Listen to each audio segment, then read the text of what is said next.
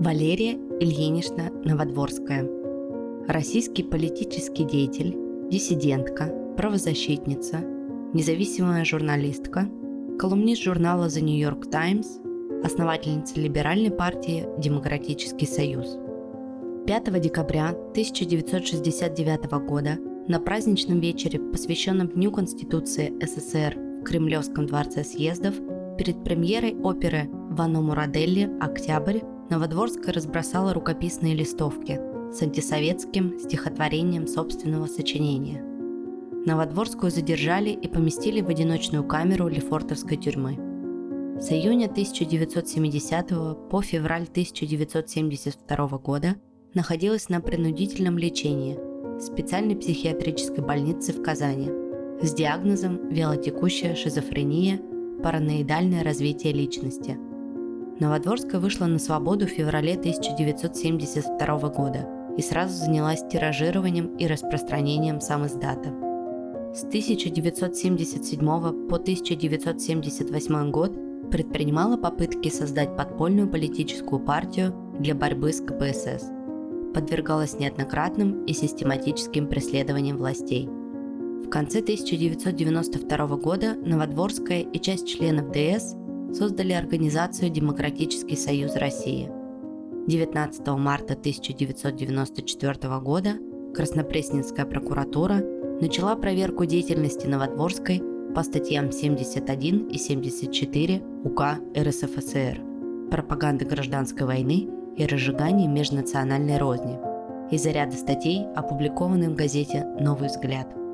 10 апреля 1996 года Валерии Новодворской было предъявлено очередное обвинение по статье 74 части 1 «Умышленные действия, направленные на разжигание межнациональной розни».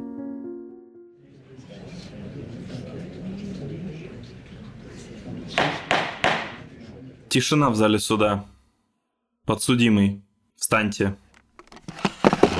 Вам предоставляется последнее слово. Последнее слово Валерии Новодворской в Московском городском суде 15 октября 1996 года читает Маргарита Мурзина. Это последнее слово в прямом и переносном смысле, поскольку прокурор потребовал смертной казни. Это в последний раз звучало на политических процессах под сводами старого здания Московского городского суда в 1985 году. Последнее доперестроечное политическое дело было дело Кирилла Попова, то есть этого не было 10 лет. Правда, Кирилла Попова судили закрытым судом. В зале не только не было прессы, но в зале не было его друзей-диссидентов, в зале никого не было, кроме дежурных габистов. И об этом деле никакие газеты, кроме газеты «Труд», не оповещали. Газета «Труд» оповещала, как всегда, в строгих и сдержанных выражениях. Отчепенцы получили по заслугам. С чего же это у нас такие исторические события происходят при истечении прессы на открытом суде? Я не знаю, как насчет эпатажа литературного и художественного в моих статьях. А кому, собственно, понадобился этот юридический эпатаж? Не знаю, известно ли это государственному обвинителю, но каждый день этого чудовищного процесса Каждый пассаж его инквизиторской речи, каждая публикация на эту тему в российской печати – все это отнимает инвестиции, отнимает кредиты, отнимает надежду на то, что на нас будут смотреть как на нормальную, демократическую страну. И всюду нас пустят. И вот я могу поздравить государственного обвинителя с тем, что каждое слово его выступления, оно отнимало игрушки, хлеб, сникерсы или мишки на севере у русских детей – о которых он так здесь радеет. И не может же не знать та сила, назовем ее условно силой реакции. Что взять в конце концов с прокурора на процессе? Он карьерный дипломат. Ему дают поручение, он его озвучивает. Какие могут быть личные претензии в этом случае? Так вот, эта сила не может не знать, что мертвое тело на путях гласности, демократии, перестройки, так на десятом году, будет означать совершенно определенную вещь что с нами нельзя иметь дело. Никогда. И очень многие будут рады спрятать свои кредиты, инвестиции подальше, потому как денежки всем нужны. И многие голоса раздаются, что не в коня корм и не надо их разбазаривать. я ничего не могу сделать. Когда мне звонят из Эстонии и спрашивают, а что у вас творится, не произошел ли у вас государственный переворот, то я должна сказать. Я не могу сказать, что у нас здесь съезд Союза писателей и что у нас здесь художественно-литературный конгресс. И что мы просто в предоставленном нам зале Московского городского суда собираемся для того, чтобы обсудить проблемы науки и искусства. Я этого ответить не могу. Ни разным прочим шведам, ни эстонцам, ни американцам. Поэтому я не знаю, заказывал ли кто-то Александра Коржакова, как он ввел недавно новую юридическую единицу в наши юридические понятия.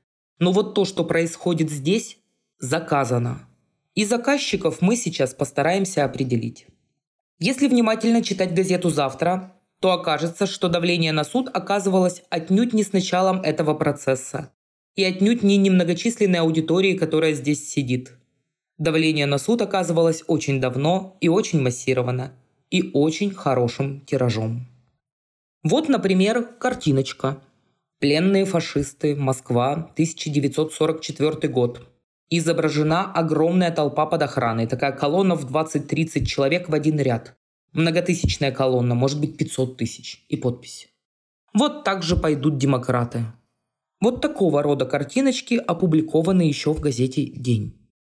Я с удовлетворением могу констатировать, что никогда демократические силы любого профиля, любого фасона, от Дем России, Дем Выбора до Демократического Союза, от умеренных, центристских до радикальных, не унижались до того, чтобы публиковать подобные картиночки с подписью «Вот так же пойдут коммунисты», или «Вот так же пойдут национал-патриоты», или «Вот так же пойдут красно-коричневые». Поскольку в наши планы входит не уничтожение злодеев, а борьба со злом. Вполне христианский принцип. Так что относительно конфронтационности моих статей и действий Демократического Союза это все можно очень оспорить. Читаем дальше. Непосредственно перед выборами. Ребята-демократы, надеяться не надо, что мы забыли гадов, угробивших страну.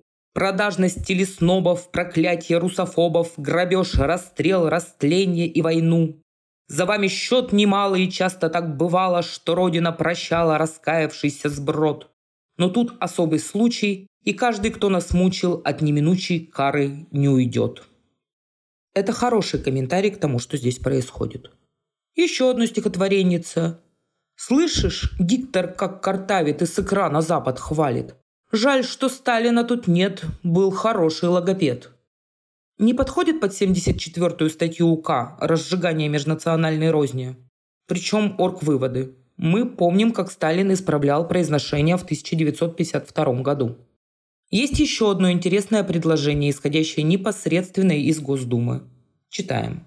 Господин Юрий Иванов, между прочим, заместитель председателя Комитета по законодательству, один из самых непримиримых коммунистов, дал неосторожное интервью главному редактору журнала «Закон» Юрию Феофанову. Сегодня и выступления некоторых радикальных демократов, по сути, уже должны быть предметом изучения органов безопасности которые обязаны обеспечить общественный порядок как во время президентских выборов, так и по реализации итогов. В любом случае, некоторые телевыбросы необходимо зафиксировать, чтобы в будущем можно было со всей строгостью спросить с подстрекателей. Прямая реализация. Не считая заявления Геннадия Андреевича Зюганова, лидера КПРФ, о том, что надо срочно принимать закон о борьбе с психологической информационной войной против русского народа и применять уголовные санкции по этому поводу. Вот мы имеем целый набор заказчиков, которые достаточно хорошо очерчены в круг тех, кому нужен был этот процесс. И тогда нам придется поставить один правовой вопрос. Мы уже выяснили здесь, в итоге наших литературоведческих дискуссий, что русский народ, как выяснилось, понятие достаточно многозначное. Но у нас и государство, оказывается, многозначное понятие. Что такое государственное обвинение? И от какого государства сюда пришел государственный обвинитель? Что такое государственное обвинение? Может быть, это обвинение каким-то образом прогнозируется в Конституции? В Конституции намека нет на то, что свобода слова может быть чем-то ущемлена. И тем более нет никакого намека на то, что чье-то волеизъявление или какая-то вожжа, попавшая под чей-то хвост, могут быть поставлены выше международных пактов, подписанных Российской Федерацией. А мы, между прочим, подписывали и Декларацию прав человека, и пакт о гражданских политических правах, где свобода слова безусловна. Может быть, в этом повинен президент? Даже злейший враг не скажет о Борисе Ельцине, что он когда-нибудь желал ущемить свободу слова. Он единственный из всех лидеров СНГ не принял решение проталкивать, пропихивать закон о защите своей чести и достоинства с санкциями так лет на шесть. Этим не побрезговали ни Снегур, ни Кравчук. Даже в Грузии был такой закон, правда, они не применялись нигде, за исключением Казахстана. Но Борис Ельцин до этого не унизился. Во время чрезвычайного положения этот несчастный прецедент, когда, казалось бы, сам Бог велел употреблять все пункты какой-то цензуры, не успели мы как следует испугаться, как он немедленно эту цензуру снял. Ему настолько претит борьба со свободой самовыражения, что у нас даже фашистские издания чувствуют себя весьма вольготно, порхают, украшая свастиками наш пейзаж. Значит, ни президент, ни конституция, ну и уж, наверное, не премьер-министр, ему как-то не досуг. То есть вообще не исполнительная власть. Кто? Обращаемся к власти законодательной. Константин Боровой провел интересный творческий эксперимент в Государственной Думе. Хотя амнистия это предполагает закончившийся процесс и вынесенный приговор, ну, еще признание виновности и желание принять эту амнистию, но у нас нетипичная страна пока. И амнистия была применена к тем, кого еще осудить не успели, и никакого раскаяния не выражал. И вот моделирование ситуации. Он просто поставил на голосование в Госдуме вопрос о личной амнистии мне. В конце концов, раз была амнистия Рудскому предложена, и Хасбулатову, и Анпилову, то почему бы не попробовать выяснить срез общественного мнения в Думе? Какие фракции будут за, какие фракции будут против? И был очень интересный результат – за амнистию высказались демократические выборы России, регионы России, НДР, естественно, женщины России, остатки разошедшиеся по регионам России, отчасти по другим фракциям часть ЛДПР. Против амнистии однозначно выступили коммунисты и фракция народовластия.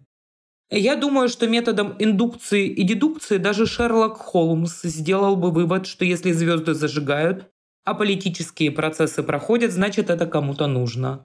И нужно это совершенно определенным силам. Тем силам, которые вот этот флаг почитают власовским, а русским национальным, не знаю по какой причине, считают красный с серпом и молотом. Хотя основатель их движения когда-то сказал, что у коммунистов нет отечества. После этого, кажется, любые разговоры на национальные темы с теми, кто с утра до вечера организовывал разные комментарные, должны быть прекращены. Тем не менее, разговоры продолжаются. Значит, плебисцит у нас не проводился, насколько я помню. Я лично не слышала среди русского народа, который высказался бы по поводу моих художественных эссе, как это оскорбляет его или не оскорбляет. Значит, государственный обвинитель пришел сюда отнюдь не от государства, отнюдь не от той части государства, которая действует в пределах имеющихся в этом государстве федеральных законов. Государственный обвинитель пришел сюда полпредом другого государства, которого уже нет. Наверное, все присутствующие здесь страшно были возмущены такой зверской жестокостью, смертная казнь. За два художественных эссе, которые были написаны три и два с половиной года назад. Нет, вы несправедливы к государственному обвинителю. Это совсем не за эти эссе. Эссе здесь ни при чем. Эссе – предлог. Это совсем за другое. Это за то, что больше нет союза. Это за то, что есть вот этот трехцветный флаг. Это за то, что проводятся какие-то реформы. Это за то, что продукты не выдают по карточкам. Это за то, что нет железного занавеса почти для всех. Для меня, например, есть. Я два года не могу никуда выехать благодаря этому процессу. Вот такой персональный, маленькая железная занавесочка. Ширмочка маленькая железная поставлена. Все остальные ездят куда хотят. Это за то, что страны Балтии для них недосягаемы. Это за то, что прекращена война в Чечне. Это за то, что до сих пор мы в этой колонне. Вот так же пойдут демократы, не идем.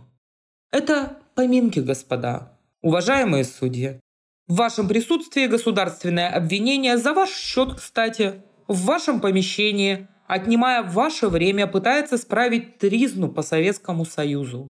И меня, как любимого коня, или, как там полагалось, кого-то заколоть на этом холме, как описано в замечательном стихотворении великого русского поэта, как ныне сбирается вещи Олег отмстить неразумным хазарам. Значит, вот что у нас здесь происходит. И об этом надо все время помнить. Я не преувеличиваю, говоря о смертной казни. Здесь не соблюдены даже правила приличия советских времен.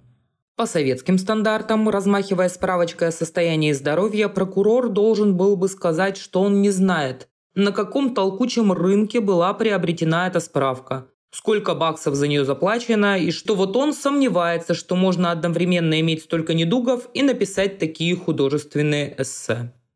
И что лесоповал будет явно лучшим лекарством. Нет, это не опровергалось. Было именно сказано, что вот все это действительно так, и что именно с этим нужно просить именно такой срок. Уж нашему ли государственному обвинению не знать, что в уголовном лагере ни один интеллигентный человек не может выжить. И что Илья Габай, один из лучших наших диссидентов, дабы избежать именно уголовного лагеря, выбросился с десятого этажа. То есть ему это показалось легче. Что это? Не просто казнь. Что это? Изощренная казнь. Уж не знать ли тому ведомству, которое здесь незримо присутствует, которое нас оставило вместе с экспертом, что я не стану делать вид, что там нужно жить и нужно подчиняться, и что нужно стараться выжить, как это пытался сделать несчастный Василь Стус, которого просто уничтожили в карцере. И Юрий Голландсков, который со своей язвой желудка промучился несколько лет и умер, не дожив до конца срока. Ну, зачем же такие сложности? Раз государственное обвинение не расщедрилось на цикуту, которую бесплатно предоставило Сократу родное государство, Раз у нас сейчас экономический кризис и на цикуту денег нет, это просто делается иначе. Объявляется голодовка, если нарушаются права политзаключенного. А насколько я понимаю, у нас здесь было сказано много раз, что нет никаких политзаключенных. Есть только государственные преступники, враги народа, обыкновенные уголовники. Беломор-канала жаль нет. Объявляется просто голодовка, скорее всего сухая, потому что права политзаключенного будут нарушены и никаких проблем. Зачем полтора года? Зачем такие сложности? Здесь ведь и 11-12 дней хватит. А в случае мокрой голодовки 67. Так что здесь можно просто отнять некоторое количество нулей и все будет в порядке. Вот именно это нас должно настроить на практический лад, и нашу теоретическую дискуссию мы должны пустить по чисто практической стезе. Есть очень интересные материалы из московских новостей, которые хорошо описывают, что у нас было на процессах по 74 статье, и что по этим делам требовали прокуроры, и что по ним выходило. Статья Сергея Грызунова, небезызвестного присутствующим здесь. Так, Некий безверхний на протяжении многих лет планомерно и систематически разжигает ненависть к евреям и пропагандирует идеи гитлеризма. Создавал тайные нацистские объединения, издавал нацистскую литературу, в том числе сокращенное издание «Mein Kampf» и в основном главы по еврейскому вопросу. Неоднократно предупреждался правоохранительными органами о незаконности своей деятельности. В 1992 году привлечен к уголовной ответственности за издание «Mein Kampf». Однако суд Санкт-Петербурга оправдал его, поскольку он действовал исключительно в коммерческих целях. Дело Беляева. Председатель Национальной республиканской партии России в 1994 году привлекался к уголовной ответственности по статье 74 УК РФ в связи с публикациями в газете «Националист». Публикации тоже разжигали ненависть к евреям. 74 статья дела прекращено за недостаточностью улик. Он продолжил все это – Вторичное привлечение – год лишения свободы с отсрочкой на один год. И освобожден в связи с амнистией в честь 50-летия Победы, то есть даже условный срок не был применен. Дело Андреева. Редактор черносотенной газеты «Народное дело». В 1994 году осужден условно судом Санкт-Петербурга. Дело Батагова, редактора газеты «Русское воскресенье». Мосгорсуд вообще прекратил его дело, не приступая к судебному разбирательству – Основание – плохое состояние здоровья обвиняемого. Здесь справка о состоянии здоровья была использована в ином контексте. Дело Фомичева, который издавал и редактировал газету «Пульс Тушина». Опять антисемитизм, призыв к репрессиям, пропаганда идей Гитлера и других нацистских авторов. Мосгорсуд вернул дело на доследование, прокуратура обрадовалась предоставившейся возможности и дело Фомичева прекратила. Алькоц была перерегистрирована, и в принципе ни до какого суда не дошло. То есть мы имеем целый набор дел, по которым никто и никогда не требовал ничего, кроме условного срока.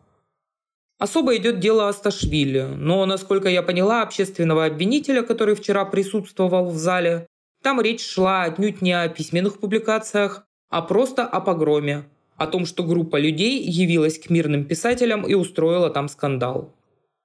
Я надеюсь, никто из коммунистов не скажет, что они меня видели в своих помещениях и что я там пыталась устроить погром. Вот мы имеем такой интересный набор фактов. Теперь мы можем спокойно перейти к исторической и литературной проблематике.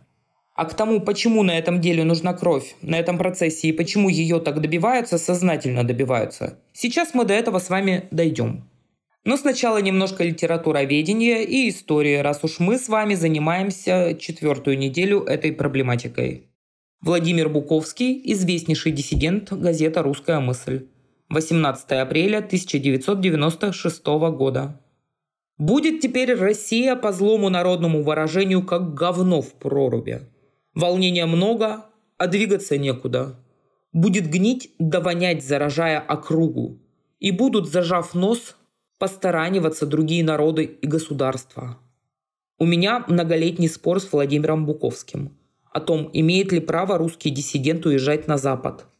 Я боюсь, что этот процесс будет аргументом отнюдь не в мою пользу. Лесков. Забор. Забыли все так скоро, как никакой другой народ на свете не забывал своего горя. И еще надсмеялись над всеми лучшими порядками, назвав их припадками сумасшествия. Настало здравомыслие, в котором мы ощутили, что нам опять нужна стена и внутри ее заборы. Эх, Русь моя, Русь родимая, долго же тебе еще валандаться с твоей грязью да нечистью. Не пора ли очнуться, оправиться?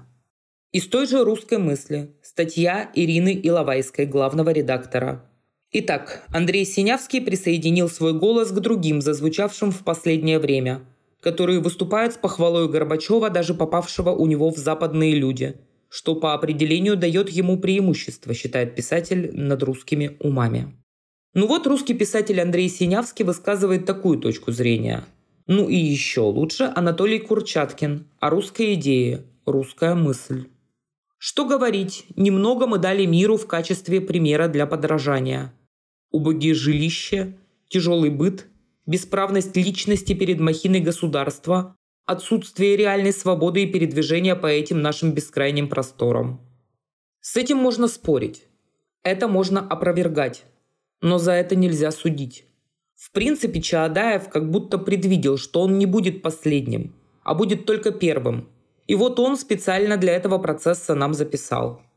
Я не научился любить свою родину с закрытыми глазами с преклоненной головой, с запертыми устами. Я нахожу, что человек может быть полезен своей стране только в том случае, если ясно видит ее. Я думаю, что время слепых влюбленностей прошло. Я полагаю, что мы пришли после других для того, чтобы делать лучше их. Чтобы не впадать в их ошибки, в их заблуждения и суеверия. Государственному обвинителю непонятно, как можно любить свою страну, не заливая ее потоком славославия любить иначе, чем это делали на партсобраниях, на октябрьских демонстрациях.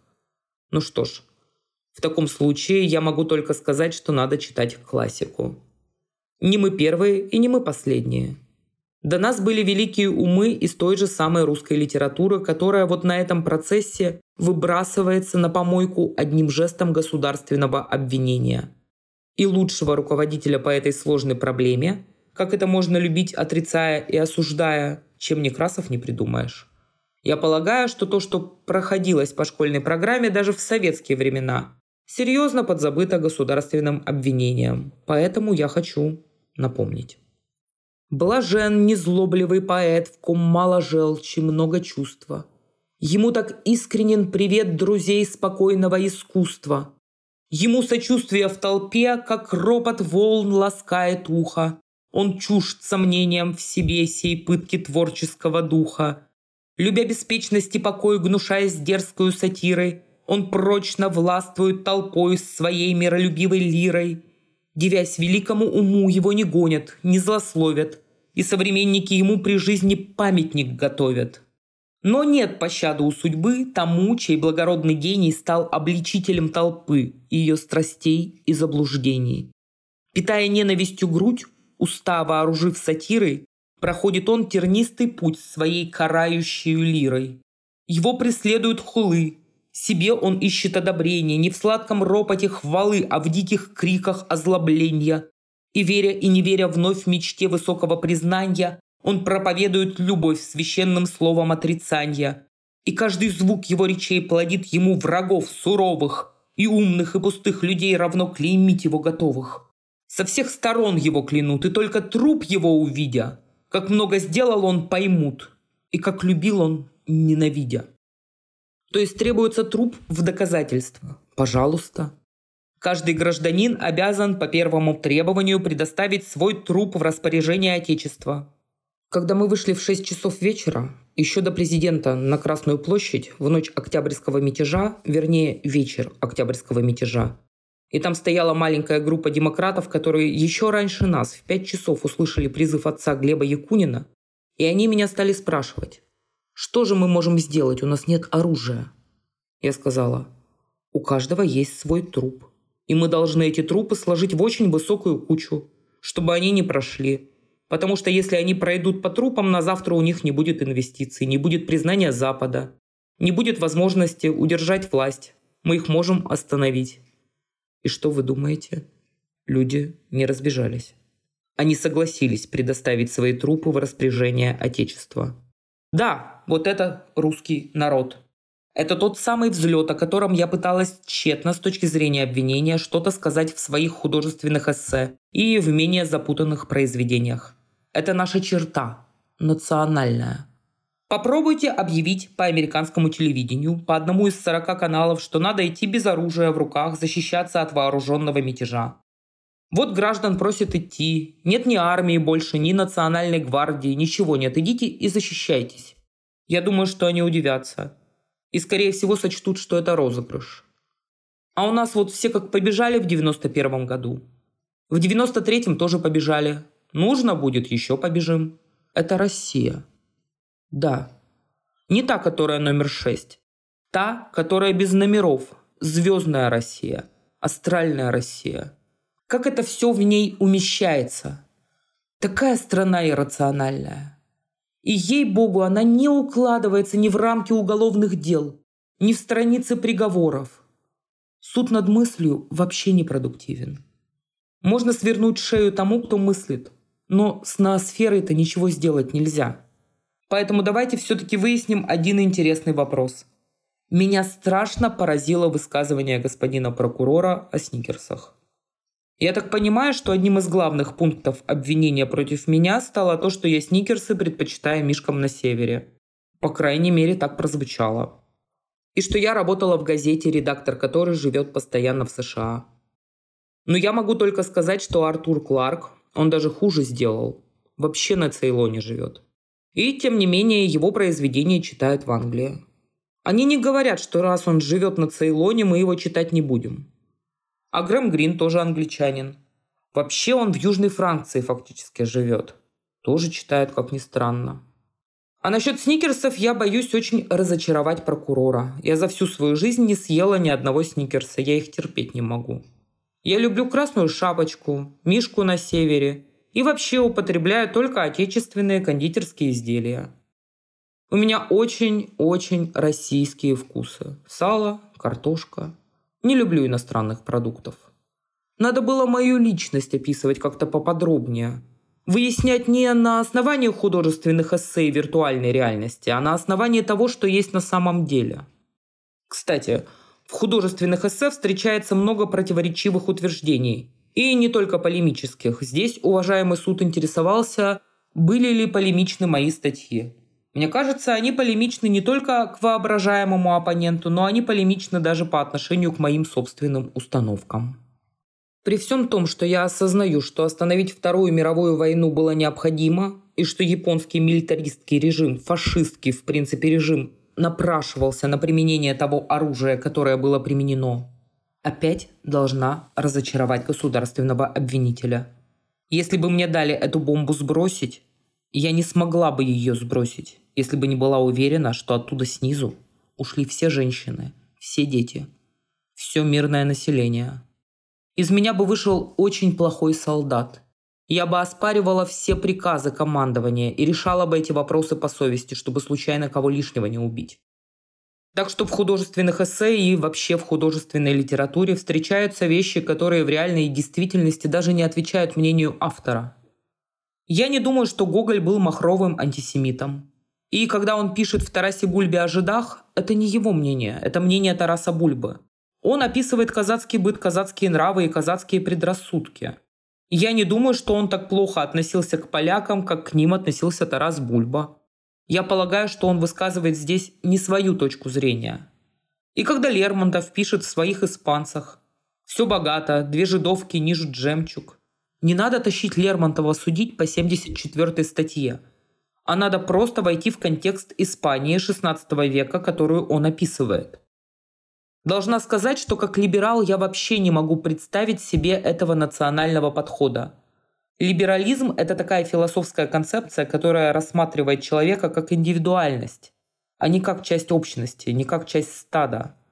Поэтому для меня подход по этому родовому национальному признаку и для меня, и для Демократического Союза он просто ненормален. И много раз этот национальный подход обращался просто в ничто двумя элементарными примерами. То, что происходит в Северной Корее, это что, видовая черта корейцев – или это тоталитарный режим Ким Ир Сена? Почему в Южной Корее один порядок вещей, а в Северной Корее другой? Ведь там, а здесь живут корейцы. Значит, дело все-таки не в этнических мотивах, а в каких-то политических закономерностях?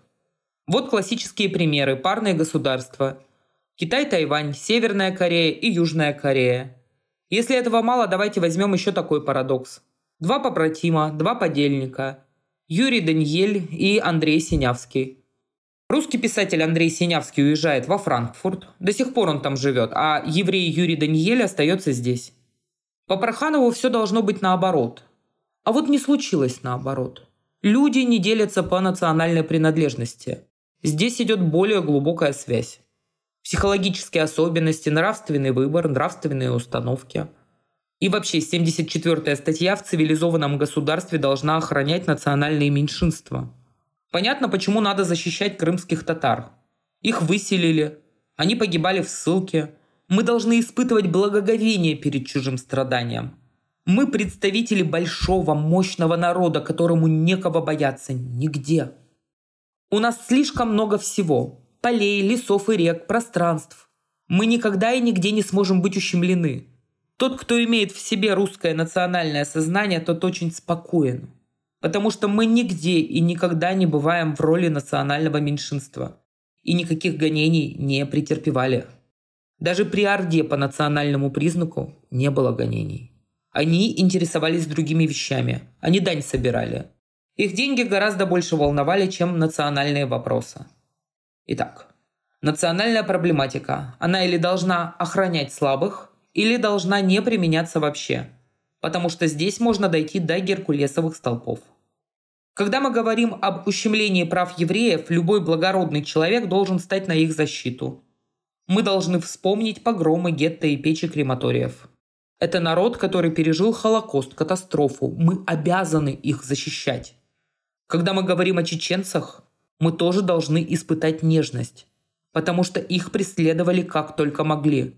И еще могилы не зарыты для чеченских детей – но простите, когда мы говорим о самих себе, так, мы сейчас как раз возвращаемся к нашему хорошенькому дельцу. Вот мне очень бы хотелось понять, кто на нашей собственной земле нас может загнать в гетто? Кто нам запретит смешанные браки? Кто нас лишит избирательных прав? Кстати, об оргвыводах. Расизм – это обязательно оргвыводы. Это запрет смешанных браков. Это лишение избирательных прав. Это какие-то гонения, скажем, поселение в гетто. Апартеид не существует в теории. Апартеид существует на практике. Я думаю, что это самое парадоксальное дело в истории мировой юриспруденции. Потому что кому суждено чирикать, те не должны мурлыкать. Есть, скажем, в Штатах организация «Черная пантера». Был Куклукс-клан. Как правило, чернокожих американцев обвиняли в принадлежности к экстремистской организации «Черные пантеры», который употребляет насилие для достижения своих целей. Ну а белых в том, что они принадлежат к столь же экстремистской организации, но с другим знаком – Куклукс-клану. Но не было такого компота никогда, чтобы белого обвинили в том, что он принадлежит к черным пантерам, а чернокожего американца в том, что он принадлежит к Куклукс-клану. А меня обвиняют именно в этом. Что я, будучи русской, сама против себя разжигаю расистские настроения. Мне просто хотелось бы знать, вот такой вопрос выяснить в суде. Qui prodest? Кому выгодно? Кому выгодно и что из этого можно извлечь? Зачем? Вот этот вопрос «зачем?». Если бы мы не знали, зачем этот процесс организован, и что все, что здесь происходит, это только предлог, мы бы его задавали очень часто.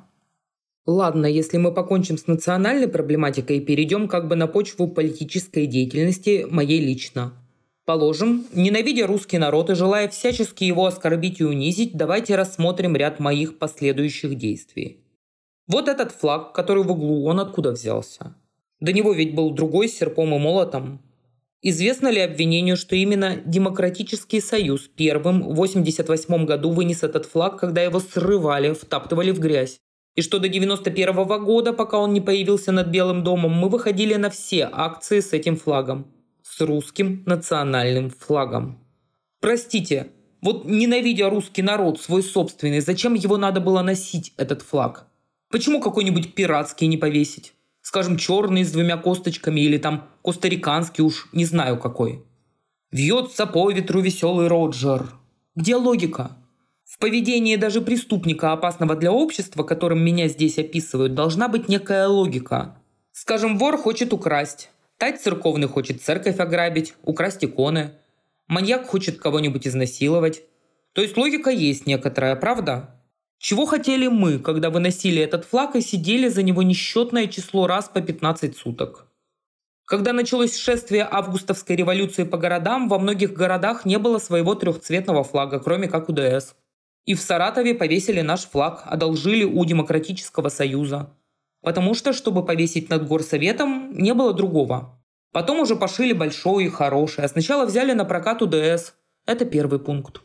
Второй пункт откуда взялся в программе Демократического Союза пункт об отказе от эмиграции. Это что, от ненависти? От ненависти мы переставали разговаривать с собственными товарищами с того момента, как они заявляли, что хотят уехать из страны.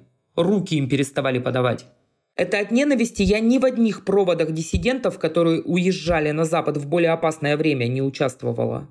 Это от ненависти я отказывалась уехать на Запад до начала перестройки, когда мне это предлагали под угрозой ареста. Это все была ненависть, да? К русскому народу? И сейчас скажите на милость, зачем я здесь стою, выслушав то, что предложило государственное обвинение? Зачем предоставлять свой труп в пользу негосударственного обвинения, когда любое иностранное посольство, любая держава цивилизованная в таких обстоятельствах не откажет ни в гражданстве, ни в политическом убежище? Почему я не поступила так, как поступили Зенон Поздняк и Сергей Наумчик – лидеры Народного фронта Беларуси, попросили политического убежища в Соединенных Штатах и получили. И нет проблем, я бы тоже получила, почему не прошу? Почему я сегодня сюда пришла, когда у меня была целая ночь, сколько угодно границ вокруг, сколько угодно машин, никаких проблем? Почему? Вот я предлагаю домашнее задание всем присутствующим, которым это еще не ясно. Предлагаю ответить на этот вопрос – а в качестве шпаргалки взять Маяковского, который явно не разделял мои убеждения, но отношение к России, наверное, разделял. Землю, где воздух, как сладкий морс, бросишь и мчишься, колеся. Но землю, с которую вместе мерз, вовек разлюбить нельзя. Можно забыть, где и когда пузы растил и забы. Но землю, с которой вдвоем голодал, нельзя никогда забыть. Нет хороших и плохих патриотов. Есть умные патриоты и глупые шовинисты. Две группы. Глупые шовинисты на всех углах кричат о своей любви и душат свою несчастную страну в своих объятиях. Если бы не эти полчища с нацистскими лозунгами и с красными флагами, мы давно бы уже имели прекрасную инфраструктуру в Сибири. У нас были бы инвестиции, у нас были бы деньги, нас бы никто не боялся, у нас бы экономика была на подъеме, а не на спаде. У нас бы зарплата вовремя выдавалась. Вот плод их любви. Вот все эти вопли, кошачьи концерты, сталинские портреты, конечно, главный знаток России, душа человек, и гитлеровские свастики. А умный патриот, он мало говорит.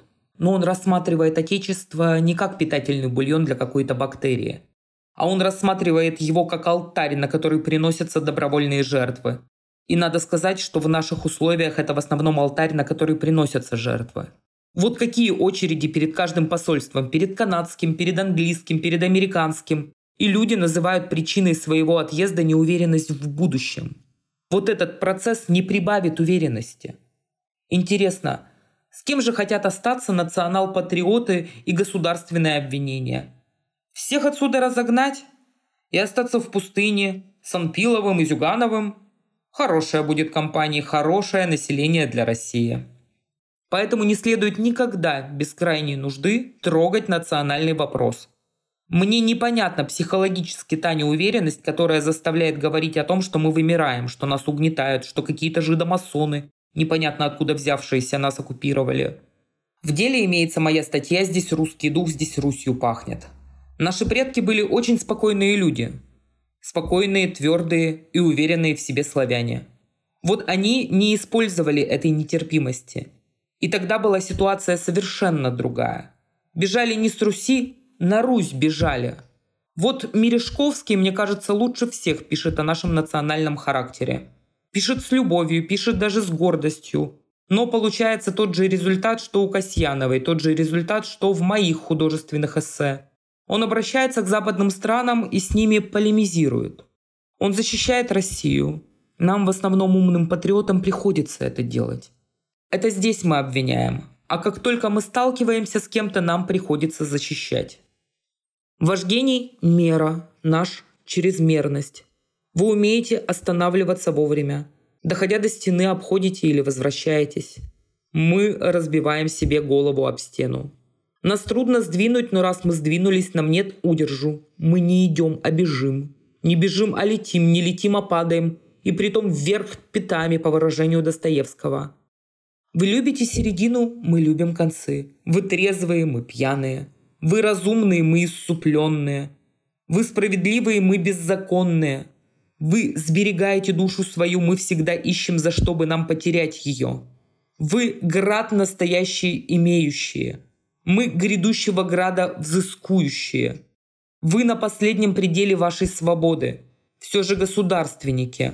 Мы в глубине нашего рабства почти никогда не переставали быть мятежниками, тайными анархистами. И теперь тайное только сделалось явным.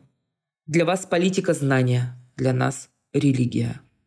Опять бездны и взлеты. Но для того, чтобы создать политическую партию и кого-то куда-то призывать, надо было иметь более стабильную положительную концепцию.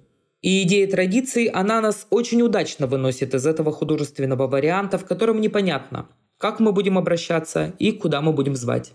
Значит, сегодня будет взлет, завтра будет падение. А как мы при этом будем строить капитализм цивилизованный, не очень ясно. Теория традиции дает нам возможность отмыть то золото, которое имеется в нашей руде, и вернуться к этим перспективам славянской нормандской традиции, дикого поля. И это было у нас. Мы можем вспомнить 12 век, Новгород, Псков, вечные города, Уровень гражданского общества выше, чем на Западе, выше, чем в городах ганзейского права. Материальное благосостояние выше, люмпенов не было. Сколько населения, столько и граждан. Сколько граждан, столько и воинов. Это очень важно иметь в своей истории на своей земле то, к чему можно возвратиться. Вот то, что мы называем «вернуться в дом Россия ищет тропы». И мы это имеем. Нам есть куда возвращаться. Неважно, что это было 8 веков назад – это никогда не прекращалось. Блестки этого золота, они всюду блестят. От Филиппа Колычева, который не побоялся Иоанну Грозному кинуть в лицо обвинения, не сбежал, кстати, на Запад, как Курбский, и до последних времен. Ведь маниакально-депрессивный психоз свойственен и русской истории. Даже не народу, а истории. Это не единственный образ. Я обычно употребляю в своих лекциях другой образ. Россия играет в шахматы с роком. Каждый раз, как в фильме «Рыцарь и смерть». Замечательный фильм. Там рыцарь играет со смертью в шахматы. Каждое поколение садится играть. Мы пытаемся отыграть свою историю, мы пытаемся переписать ее заново. Мы пытаемся сделать официозную историю столь же возвышенной и благородной, какой была наша катакомбная история. И какие здесь доли? Там одна десятая к девяти десятых, половина на половину, три четверти на одну четверть. Это варьируется. На последних выборах, по-моему, только 30% проголосовало за коммунистов и где-то 25% не пришли на выборы. Значит, все остальные выпали в ту самую одну десятую, которая была в 1993 году. Число может меняться. Но мы находимся в 20 веке, в 1996 году. И поверх нашей древней истории хочется понять, что все-таки в современной это происходит. А в современной истории происходит совершенно очевидная попытка коммунистического реванша. Я бы назвала ее заговором, совершенно сознательным заговором. Новым ГКЧП-3. И связано это с болезнью президента. Нисколько не сомневаясь, что если бы Борис Ельцин не ждал операции и не готовился к ней, этого процесса бы не было. Те, кто хотел Зюганова на царство, воспряли. По-моему, зря воспряли. Не бросит Борис Ельцин в такой ситуации страну видит, что как бы не на кого оставить, какова ситуация. Сразу начинают какие-то нехорошие мышки бегать по паркету. Так что я думаю, все это кончится для мышек неблагоприятно. Но пока мы видим сознательную попытку государственного переворота, попытку явочным порядком отменить Конституцию. И еще суду предлагают в этом поучаствовать. Предлагают совершить убийство. Сознательное убийство. Предлагают омочить руки в крови. Я бы лично очень обиделась, если бы мне сделали такое предложение, и ни за что бы на него не согласилась. И я полагаю, что найти противоядие от этого мы можем опять-таки в нашей истории. У Юрия Левитанского есть совершенно великолепное стихотворение, которое кончается так. Это образ русской истории. И летчик летел в облаках, и слово летело бессонное, и пламя гудело высокое в бескрайних российских снегах – Понимаете, бескрайние снега, и в них всегда гудит пламя. И его всегда хватало на то, чтобы вытащить страну. Хватило и в 91 году, и в 93 году. В 1941 году хватило тоже. Что там Жуков, что там Рокоссовский? А почему не поговорить об ополченцах? Почти безоружных интеллигентах, которых бросили без всякой подготовки на гитлеровские войска. И никуда они не бежали, как вы в 93 году. Они-то и есть герои этой войны. Именно они, а не маршалы, не Иосиф Виссарионович Сталин. И потом, почему обязательно глумление? А если взять Юрия Бондарева, фронтовика, человека совершенно иных убеждений, он в своей тишине что описывает? Возвращается Сергей Вахминцев с фронта, вся грудь в орденах. Возвращается сильный, живой, умный, ни разу даже не раненый. Возвращается к себе в Москву. И что происходит в этой его Москве? Его отца ни за что ни про что арестовывают. Ему самому угрожают, его выкидывают из института. И вот они, эти фронтовики, оказываются безоружными перед этим. Почему они остались перед этим безоружными? Не я задаю этот вопрос. Это Виктор Астафьев, еще один фронтовик. Сейчас он задает этот вопрос, когда стало можно его задавать. Бондарев тогда не смел его задать в начале первой оттепели. Почему они, имея оружие в руках, пройдя всю Европу, разбив Гитлера, ничего не сделали со Сталиным? Это их вопрос. Я только озвучиваю его в несколько иной форме.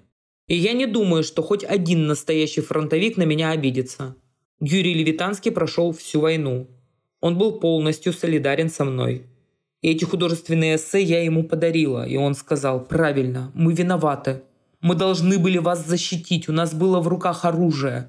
Мы должны были вернуться с фронта, мы должны были свергнуть из своего тирана. А Юрий Пиляр еще хуже. Люди остаются людьми. Честные солдаты, взятые гитлеровцами в плен, прошедшие ужасы немецкого концлагеря. Вот, наконец, освобождение. Они видят родные танки, они счастливы, они предвкушают возвращение домой. Что они видят?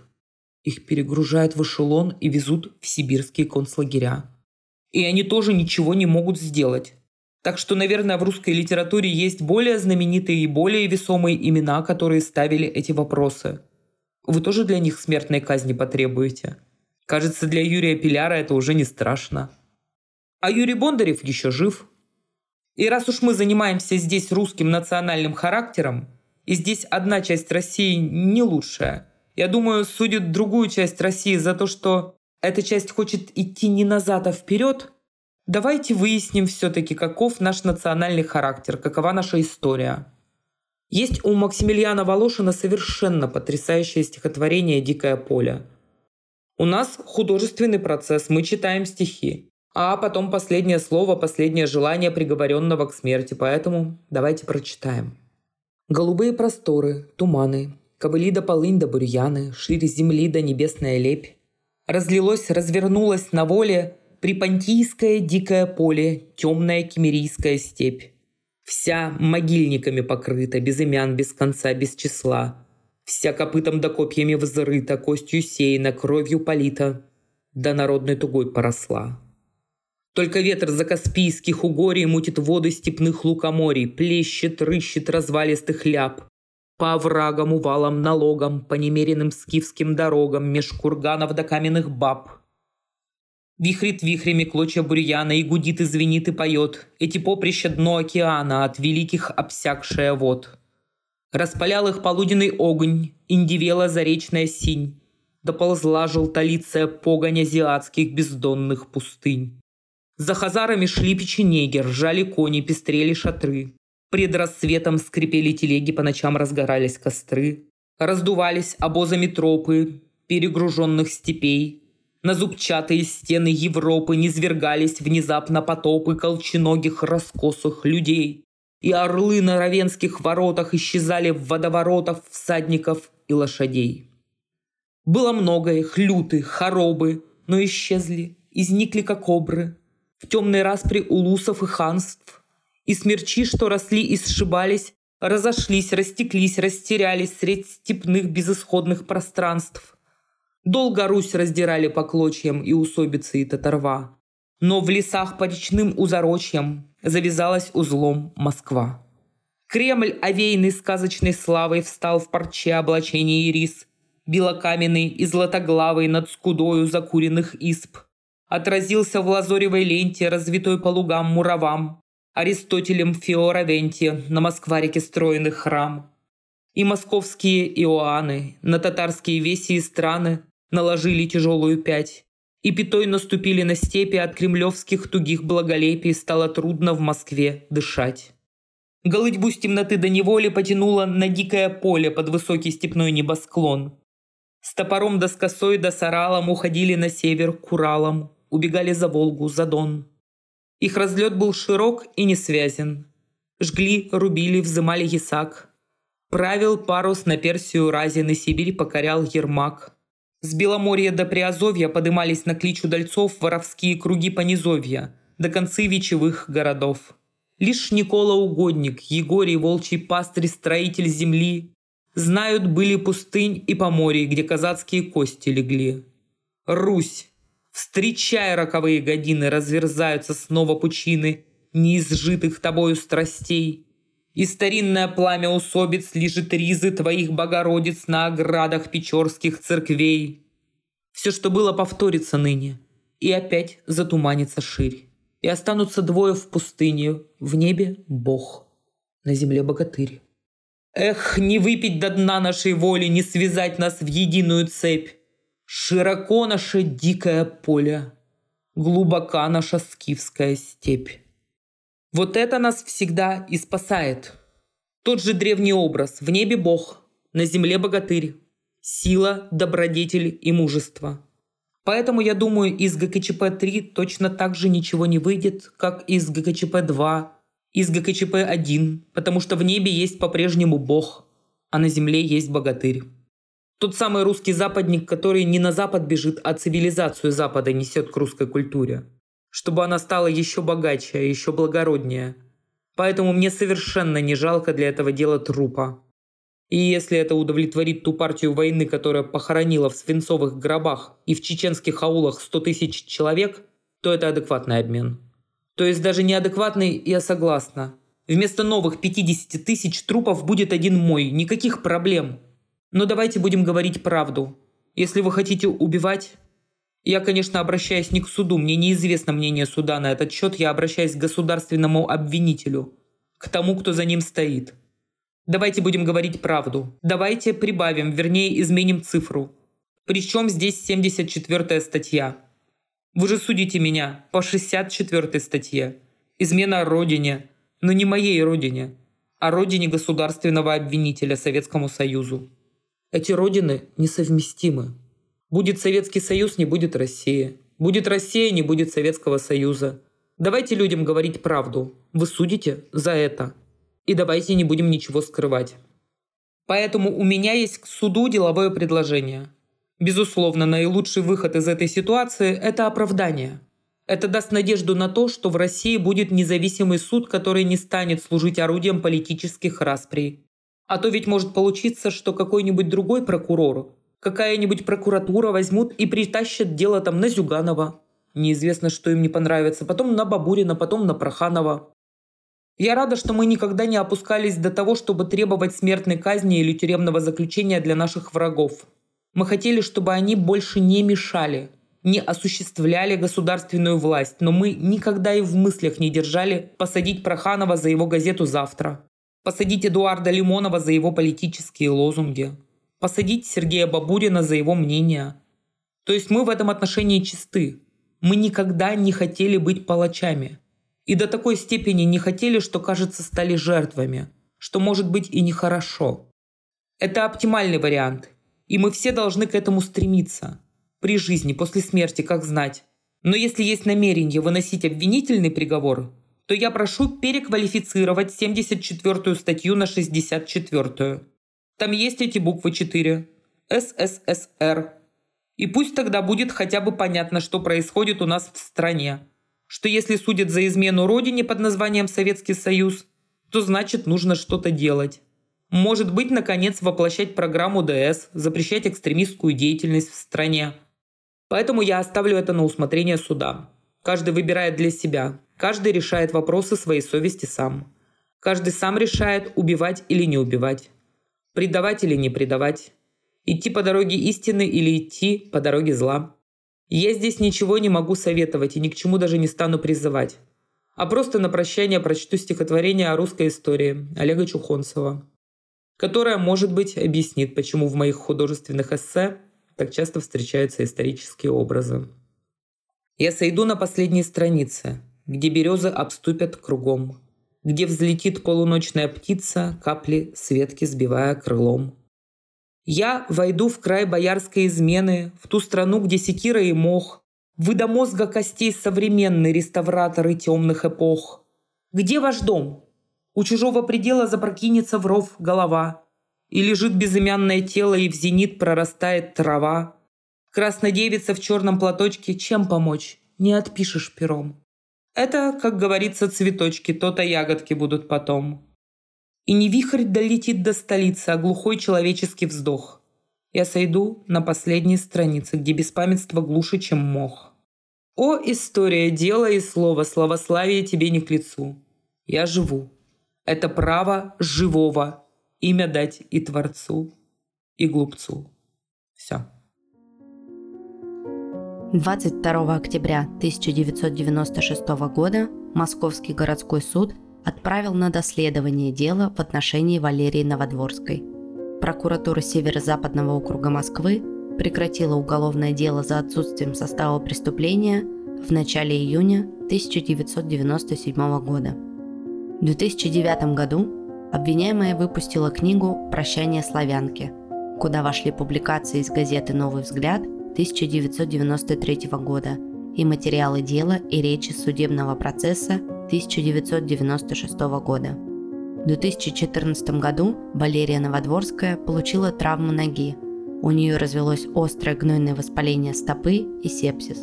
12 июля правозащитница была госпитализирована и скончалась в больнице. Причиной смерти стал токсический шок.